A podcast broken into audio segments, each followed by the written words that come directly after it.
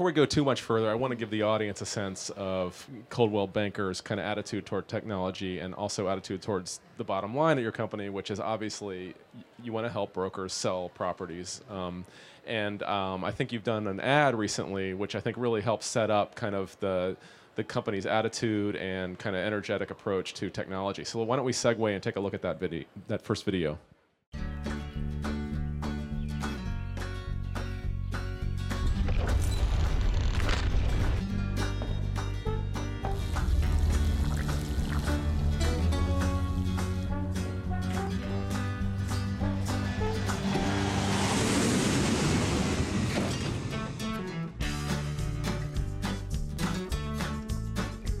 Trusted agents with the right tools for smarter decisions. Coldwell Banker, we never stop moving. One thing I'm curious about is, um, you know, kind of in the in the pre-iPad world, um, what were some of the problems that existed that that you were trying to solve? Well, as you know, the real estate business it's a very mobile workforce. They're in their cars, they're meeting clients. Very little time is spent in the office. So the need to have a device that allows them to conduct their business while they're out in, on the road working with clients um, is crucial. And while a laptop kind of allowed that, it really was a, a cumbersome device, wasn't fluid.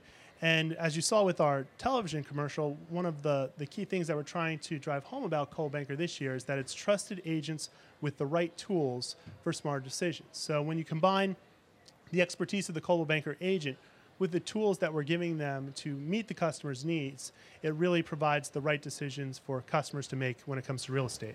One thing that strikes me from the ad is it, so much of um, you know the consumer position when buying a home or property is just simply access to knowledge, kind of easy access to information. And obviously, the joke in the ad is that it's almost impossible to know, uh, you know, kind of the history, the what really the location is like over time, outside the time when you're there.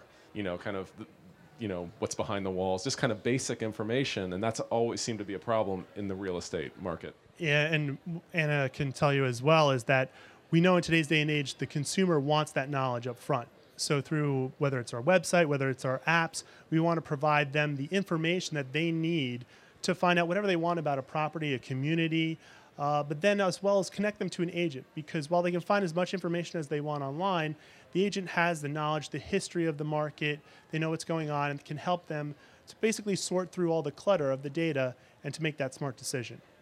Can you give us a sense of how iPad has uh, impacted the real estate business? Because um, I, I, understand it's it's kind of taken it by storm, and I just want to get your perspective on that. Give me a sense of kind of how iPad has been welcomed or not welcomed into the real estate world what is interesting for us to see is just how naturally agents have grasped and, and, gone to it. That they see the value in it, the portability of it, the usability of it for you know mobile working, and and they love it and they want some more. They sometimes they need some guidance on what to use, what not to use, but uh, they see it as a very useful tool for a, a mobile sales force if you look at our Asian population, they've been using mobile technology for a very long time. They use it to answer leads, to open lockboxes.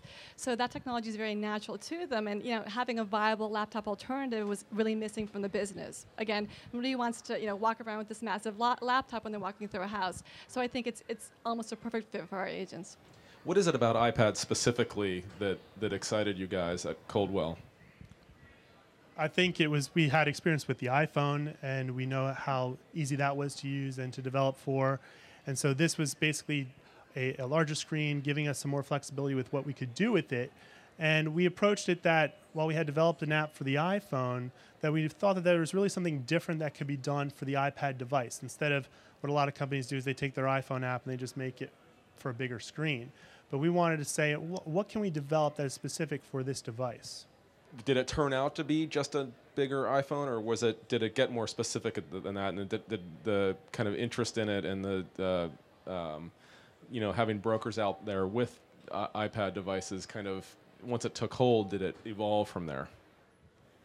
I mean, it's evolving to some degree, but our iPad app and our iPhone app are markedly different because the devices are so different. And I think one of the things that we've learned in development is we really have to be true to the device. So I think back before we did development on the mobile and you know broadband had just come out, we would cram everything we could into the website because people had fast internet speeds and we couldn't.